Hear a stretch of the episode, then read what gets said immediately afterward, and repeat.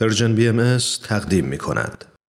شنوندگان عزیز رادیو پیام دوست هستید و برنامه این ساعت ما هم خبرنگار. خبرنگار.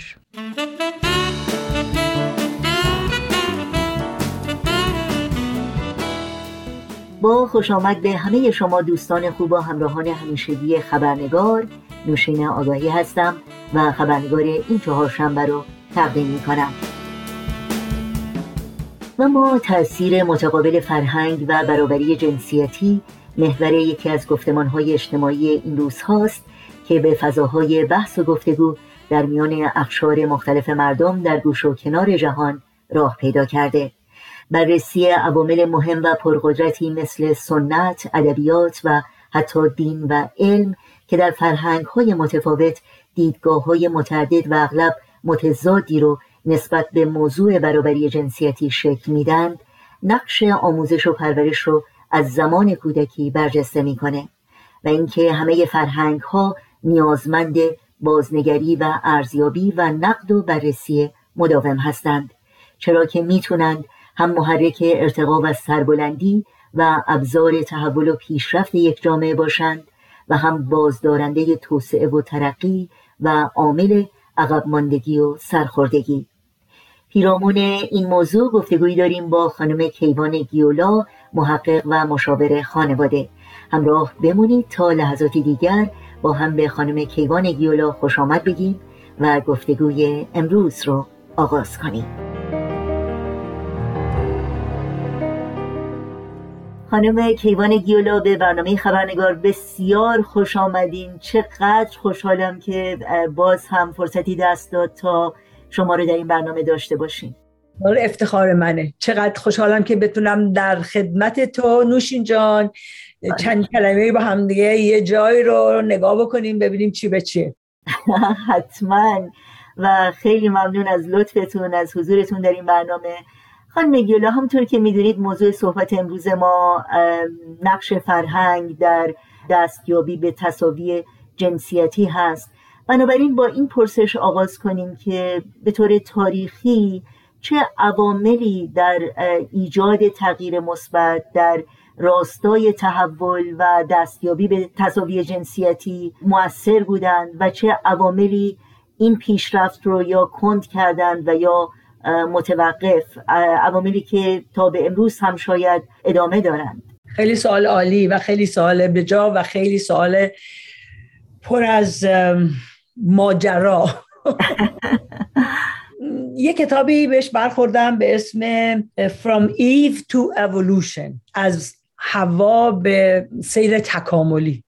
خیلی قشنگ بررسی کرده نویسنده این کتاب کیمبرلی هملین دو عامل خیلی مهم یکی علم و یکی دین در این مسئله نقش مهمی رو بازی کردن. وقتی به دین نگاه می‌کنیم می‌بینیم مثلا مسئله خلقت. آدم اول به وجود اومد و بعد از دنده آدم خانوم به وجود اومدند. یعنی که در حقیقت در مقام دوم قرار گرفت. و این توی این مغز تاریخی بشر جا کرده که این وجود یک به قول امریکایی افتر thought بوده. یعنی این بعد به وجود اومد. بچم مسئله آدم که توی بهشت برای خودش میچرخید و خوش میگذرون خانوم حوا خانوم اومدن یه سیب برداشتن بهشون تعارف کردن.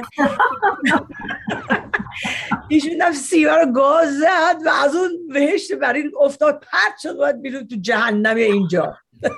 و همینجوری ادامه دارم میدم به زندگی تو این دنیا. اینم تاثیر خیلی زیادی در مسئله زنا کرد مثلا خیلی جالبه تو داستان یوسف و زلیخا. زلیخا عاشق این زیبایی یوسفشه می‌خواد که اینو یه جوری بیارتش توی گود خودش. اینو دعوتش می‌کنه تو اتاقش. بعد این زلیخا تو اتاقش یک دونه مجسمه خدای خودش رو داشته. یه سگی بوده یه سگ سیاهی بوده. حالا چه سنگی بوده دیگه حتما قیمتی بوده.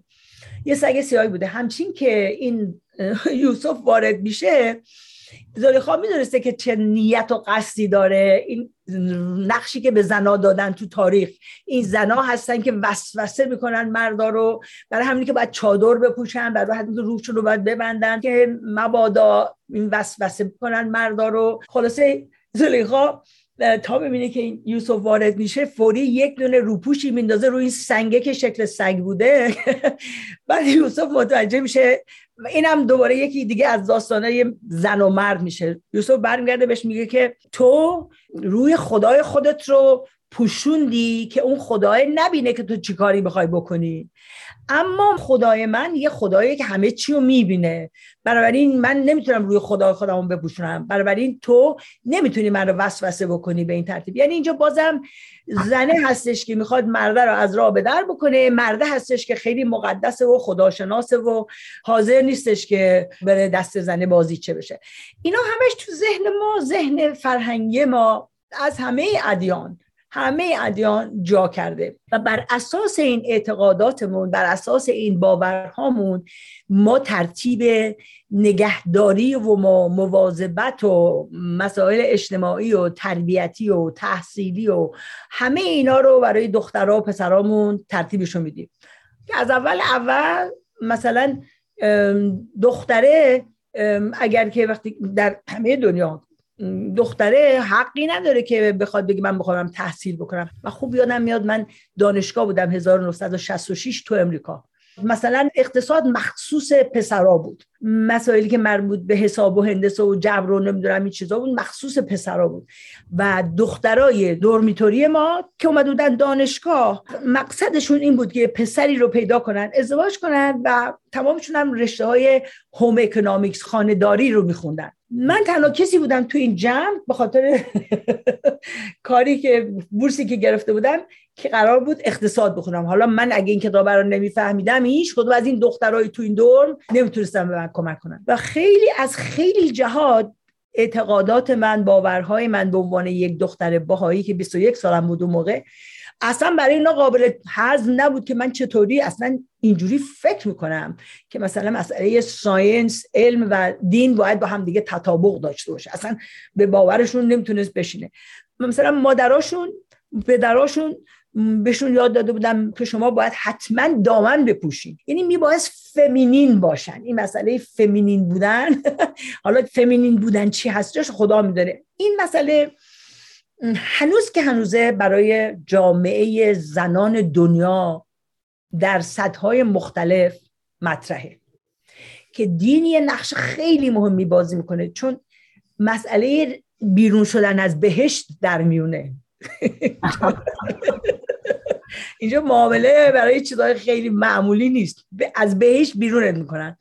برای باید حواست باشه که این در لغت فارسی ما ضعیفه بهش میگن. ضعیفه چه بلاهایی می‌تونه به جونت بیاره. و تلاشی که الان علم می‌خواد بکنه بگه حتی مغز زنا با مردا اخیرا اینو فهمیدن. همین اخیر اخیر 2021 بیرون اومده که مثل همه اعضای بدن تو وقتی که مثلا می‌خوای یه دونه کلیه از یکی بگیری به یکی دیگه بدی یا یه جگر از یکی بگی به یکی دیگه بس کنی مغزم بتونی این کارو بکنی. نمیری بگی این مغز مال زنه بوده یا مرده بوده. فرقی نمی‌کنه.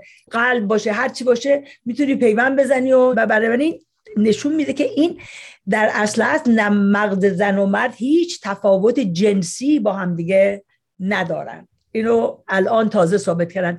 تا چند سال گذشته هنوز دعوا سر این بودش که مغز زنا اینجوریه مغز مردا اینجوریه. حتی خود من یادم میاد یه کتابی خریدم که همین هفته پیش انداختمش دور. برای اینکه راجع به میل برین و فیمیل برین صحبت می‌کرد که اینا اینجوری که نمی‌دونم. از اول اول که دختره به دنیا میاد صورتی تنش می‌کنن. به محض که می‌فهمی بچهش پسره براش همه چی آبی باید بخری بفرستی. اینا تمام شکل میده به نحوه تفکر هر دو از نظر اجتماعی از نظر روانی. اینا رو محدودشون می‌کنه. خیلی ممنون. شما به نقش علم و دین اشاره کردید در شکل دادن به فرهنگ ها و تاثیر گذاشتن در دیدگاه های افراد یک جامعه دیدگاه دیانت باهایی در این زمینه چی هست؟ من فکر می‌کنم که تمام اصول تعالیم دیانت باهایی اعتقادات باهایی همش با هم دیگه وصلن که بتونن این زنان رو از توی این اعتقادات چندین هزار ساله درجه دوم بودن و آدم درست حسابی نبودن و از دنده درست شدن بیرون بکشتش من فکر می‌کنم این استعاره فوقلاده بی نظیر آثار بهایی که زن و مرد دوبال یک پرنده هستند. اصلا وقتی که میگی اینا هر کی که میشنوه اصلا یه دفعه یه چیز دیگری در مغزش ظاهر میشه. پرواز رو می‌بینه. پرنده رو می‌بینه که رو زمین نشسته نمی‌دونه چیکار کنه بدبخت و بیچاره است. نمی‌تونه بچه بزرگ کنه نمی‌تونه چه می‌دونم یه خانواده رو پرورش بده نمی‌تونه دختر رو خوب پرورش بده نمی‌تونه پسر خوب پرورش بده. همه اینا لنگه. یعنی تو باید اینا رو داشته باشی. اولا باید خدا رو یکی ببینی یعنی خدای زنا وجود نداره خدای مردا وجود نداره خدای سیاها وجود نداره خدای سفیدا وجود نداره. من می‌دونم در تاریخ نگاه می‌کنیم به مسئله حقوق زنان در امریکا. اولا که 150 سال طول کشید تا اینا بتونن حق رأی داشته باشن. آدم باورش نمیشه. خیلی قبل از اینکه اینا اجازه حق رأی داشته باشن حضرت به الله این تلیعه تصاوی حقوق زن و مرد و دوبال بودن یک پرنده رو اعلان کرده بودن. می‌بینی که مسئله نژادی مسئله تعصبات نژادی در امریکا. اینکه یه عده از انسانها به خاطر رنگشون برده بودن و حق حیات نداشتن این در مسئله حقوق زنان تاثیر می‌کرد. برای اینکه اصلا انسانیت به اون صورت شناخته نشده بود. مسئله ای که انسان بودن یعنی چی؟ هنوزم که هنوزه تو امریکا من می‌بینم دیگه نقش زنها خیلی در پس پرده هستش. بنابراین مسئله هر گونه اجهافی در حقوق انسانی انسانها وجود داره در مسئله حقوق زنان نقشی بازی می‌کنه. یعنی نمی‌تونه حقوق زنان اونجوری که حضرت الله می‌خوان اونجوری که حضرت عبدالبها توصیه کردن برقرار شد بعد نگاه کنیم که میگیم تمام بشریت به خاطر انسانیتش یکیه. که انسان می‌تونه هم حیوان باشه هم انسان باشه. آدمی زاده طرف معجونی است که از فرشته سرشته و از حیوان. همه عالم وجود داره. ما این دوتا رو داریم. باید تصمیم بگیریم کدوم یکی از اینا نقش فعال و نقش رهبر و نقش راه پیدا کن در وجود ما داره. اگر که آدمی زاده باشه خب انسانیتمون میاد بیرون. اگه نباشه که حیوانیتمون میاد بیرون. چین که ما این رو تقصیر زنا بذاریم که حیوانیت من اومد بیرون و چی کار کردم و چی کار کردم؟ اصلا معنی نداره که. کذب حالا میفرمایند رشد عالم به جای خواهد رسید که اگر زیباترین زنی در دنیا که ممکن باشه با گرونترین جواهراتی که امکان داشته باشه. از یک طرف عالم چه مثالی هم می‌زنن؟ چقدر جزئیات میگن؟ از یک طرف عالم شروع می‌کنه مسافرت کردن بره اون طرف عالم. میفرمایند رشد انسانی و انسانیت انسان ها مردها زنها همه به جایی می‌رسه که یک نفر نظر ناپاک به این نمی‌کنه. یعنی چی؟ میفرمایند یعنی که این در اختیار زنان و مردان هر دو هست. در اختیارشون هست. ولی خب این باید تربیت بشه. کی تربیت بکنه؟ خب اگر که زنان تحصیل نکرده باشن و پشت پستوی خونه نشسته باشن و از ترس مردم وحشت کرده باشن حرف بزنن. خب این مادر درست حسابی نمی‌تونه بشه. ولی اگر زنه حالا تحصیل نکرده باشه ولی فهمیده باشه چه بسا می‌تونه تمام بچه از زندانی که تعصبات و از زندان عقب افتادگی نجات بده. مادری که تحصیلات نداشته ولی عرفان داشته. می‌فهمی؟ این یه چیزیه که در امر بهایی ما می‌تونیم ببینیم که فقط درس خوندن کتابی نیستش که آدم فهم داره و تمیز میده. این زنی که باید این یک همچین تمیزی رو داشته باشه خب باید خیلی گشته باشه و خیلی سوال کرده باشه و خیلی راجع به اینکه من چه کارم و چه کار می‌تونم بکنم فکر کرده باشه. تربیت فقط منحصر به مدرسه نمیشه. قسمت مهم تربیت توی خونه انجام میشه. خیلی چیزا رو ما از پدر مادرمون یاد می‌گیریم که به هیچ جای دیگه ما رو نمی‌تونه اونجوری تربیت بکنه. بسیار عالی خیلی ممنون. فرصت کوتاهی داریم تا پایان برنامه ولی می‌خواستم خواهش کنم اگر ممکنه کمی بیشتر در مورد نقش تعلیم و تربیت در این زمینه برامون صحبت کنید. حضرت حالا میفرمایند اگر پدر مادر دو تا بچه داشته باشن یه دختر یه پسر فقط استطاعت این رو داشته باشن که یکی از اینا رو بفرستن برای تربیت و تحصیل کدومشون رو میفرستن؟ باید بفرستن؟ برخلاف اعتقاد اغلب مردم دنیا دختره رو. وقتی من بهشون میگی میگه چرا؟ برای چه دختره؟ اون که فقط میاد بره بچه داری کنه و خونه داری؟ نه. حضرت عبدالله فرمای این اولین مربی این طفل هست. از زمان اینکه نطفه بسته میشه تفکر این زن برداشت این زن فهم این زن رفتار این زن کردار این زن در نهاد و سلولای این دی این بچه. تاثیر می‌ذاره. خب اگه ما اینو معتقد باشیم دیگه جوایی نباید داشته باشیم. همه دخترامون اول میفرستیم مدرسه. می‌بینیم تازه داریم بهشتی میشیم. به خاطر اینکه چرا؟ برای که ما بهشت یه جور دیگه داریم می‌بینیم. یکی از چیزهایی که بشر براش مشکله اینه که با حقیقت رو در رو رو به رو بشه. حقیقت این که زندگیش دو روز بیشتر نیست و به زودی سر خواهد آمد رو نمی‌خواد باش رو به رو بشه. براش سخته. مرگ خیلی چیز درناکه که بخواد واقعا قبولش کنه که من ممکنه مریض بشم ممکنه بمیرم. اینا نمی‌خواد. و هر چی که براش مشکله و سخته به یک ترتیبی اولین چیزی که میره سراغش یه راه راحته. یه راه راحت دنبالش میگرده که این خودشو از یه ستون به یه ستون دیگه بندازه که فرجی باشه. دنبال فرج میگرده.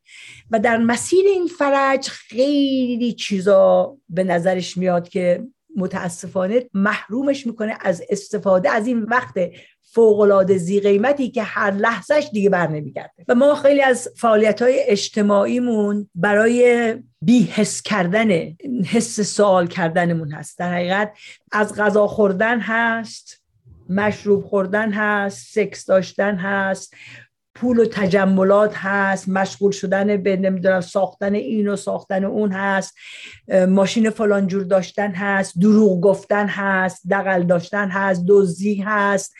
تمام اینا برای اینکه به یک ترتیبی به اون مقصد غیر والایی که داره خیال می‌کنه برنده میشه تو زندگی. به نظرش برندگی اونجوری میاد می‌خواد برسه. و این برنده شدن متاسفانه فقط در دنیای مادی کار می‌کنه. خب اینا همش نحوه تفکر و فرهنگ ما برمیگرده. و اینا همش سوالاتی که ما جوابش رو اینجوری پیدا کردیم. یعنی برای خودمون اینجوری حلش کردیم. خب دین برای چی میاد؟ دین برای میاد که یک جواب جدیدی به ما بده این نحوه تفکر جدیدی بده. در عالم علم نوروساینس الان داره میگه که میگه how God changes your brain. یعنی تفکر تو سیمکشی مغزت رو عوض می‌کنه. آمدن یک ظهور الهی در, در زمان خودش یک تکون کلی اجتماعی میده به جامعه انسانی. یک چیزای افکار جدیدی رو میاره که براش ناشناس و ناشناخته و شاید هم یه مقداری مشکله. ولی جهتی که خداوند برای پیشرفت تمدن انسانی دیده خودش یک نیروی داره. مثل جهتی می‌بینه که درخت در این جهت رشد می‌کنه و بالاخره به این مرحله می‌رسه و میوه میاره. دیگه اینطور نمی‌تونی سر راش وایسی. یا انسان در این مراحل رشد میره جلو و آخر سر پیر میشه و میره. تو نمی‌تونی سر راش وایسی. یعنی یه جوری باید زندگیشو بره جلو. براش سوال پیش بیاد از سوالاتی که به جایی تو رو برسونه که عاقبتت بهتر از اولت باشه. روزها فکر من است و همه شب سخنم که چرا غافل از احوال دل خیشتنم از کجا آمدم؟ آمدنم بهر چه بود؟ به کجا می‌روم آخر؟ ننمایی وطنم. بعد به این نچه برسه مرغ باغ ملکوتم. نیم از عالم خاک. چند روزی قفسی ساختند از بدنم. خب اگه اینا رو بخونیم باید یه چیزی سوالی پیدا کنیم بگم آقا من کجا کجا دارم میرم در جهت این قضیه؟ چیکار دارم می‌کنم؟ هیچی. هی میرم سر کار برمیگردم یا می‌خورم میرم میخوابم. خب اقدام لازمه. برای هر مقصدی برای هر راهی برای هر پیشرفتی برای هر حرکتی اولین سوالی که می‌کنی من کجا هستم؟ کجا می‌خوام برم؟ و چطور برم؟ نقشم چی چیه؟ در حقیقت متعلق به چی هستم؟ تعلق من به چیه؟ این سوال داره می‌کنه رومی. این سوال حضرت حالا می‌کنن از ما. این سوال همه انبیا می‌کنن. که باید بدونی تو کی هستی؟ کجا داری میری؟ برای چی داری میری؟ چه وسایلی لازم داری؟ چه نقشه ای باید داشته باشی که بهش برسی؟ این باید در تصمیم ازدواج تو موثر باشه در تصمیم تحصیلی تو موثر باشه در نحوه تربیت بچت مهم مهم باشه در نحوه رفتار و خدمت تو در دنیا مهم باشه در نحوه که روز تو میگذرونی مهم باشه. اگه این جواب این سوال نداری خب همینجوری روزه میاد میره میره میاد شب میشه روز میشه شب میشه تموم میشه. آخر سر چی شد این داستان؟ بسیار سپاسگزارم خانم کیوان گیولا از وقتتون. واقعا لذت بردم و استفاده کردم از صحبت های بسیار شیرین و عمیق و ارزنده و آموزنده ای که با ما و شنوندگانمون سهیم شدید. خیلی ممنون. مرسی نوشین جان. تا هم موفق باشی برای این زحماتی که می‌کشی در جهت پیشرفت جامعه انسانی. پیام من برای تو صدای شکوه های یک زن است. سکوت من به پای تو. نشانه بغض و اعتراضم است. به هر رهی در این جهان یه مادر صبور و دل شکسته به زیر پای خشم تو. اسیر افترا شکایتم از این زمان نبرد نابرابر شکفتن بود. تو رفتی و من ماندم. تلاش و خواستن من از تو کم نبود. سوال من از این جهان که درگیر جنگ و خون تشنگی